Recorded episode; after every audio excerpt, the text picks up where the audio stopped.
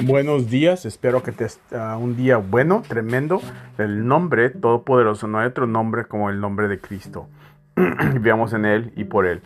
Uh, un tremendo día hoy, que Dios te bendiga. Si vives en Connecticut, vente a la oración. A las 6 tenemos oración hoy. Decides que venir a la oración para que te hagas más fuerte. El verso de hoy es Colosenses 4.2 dice, dedícate tú mismo a la oración con una mente alerta y gracias y un corazón que da gracias. Ese es el verso. Que en otras palabras tienes que orar en tu closet, tú solo, sola, o con tus hermanos, tus hermanas. Los dos. Que Dios te bendiga, no más uno, el otro, pero los dos.